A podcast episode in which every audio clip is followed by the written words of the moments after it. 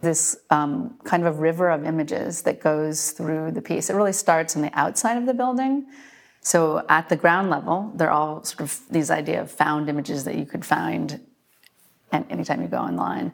And so there's this like real diversity of images in terms of high and low, in terms of subject matter. So you have like my hand drawing a line across the museum. You have a cheetah running. You have a, you have a peregrine falcon.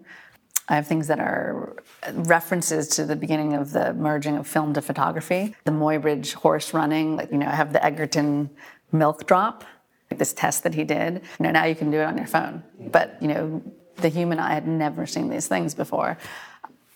I mean, I like to call it a river of images because when you're on a river, it's a force. You're part of it, and you you have to sort of succumb to it. And it eddies, it slows, it hits waterfalls. So you're on this kind of journey and this flow.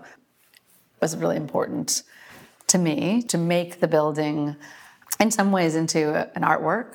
And you think about this incredible architecture in a new way.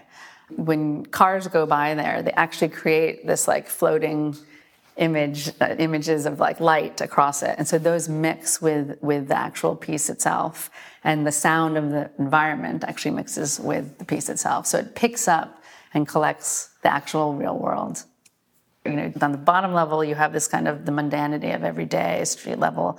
And then at the top you have this kind of connection where you jump from the building to the sky itself. And i had done this experiment where I projected a whole bunch of images on a building, and one of them was a moon, and it happened to be a full moon. And there was this incredible thing where there was a, a, a kind of confusion about what was happening um, digitally and what was actually real in real time.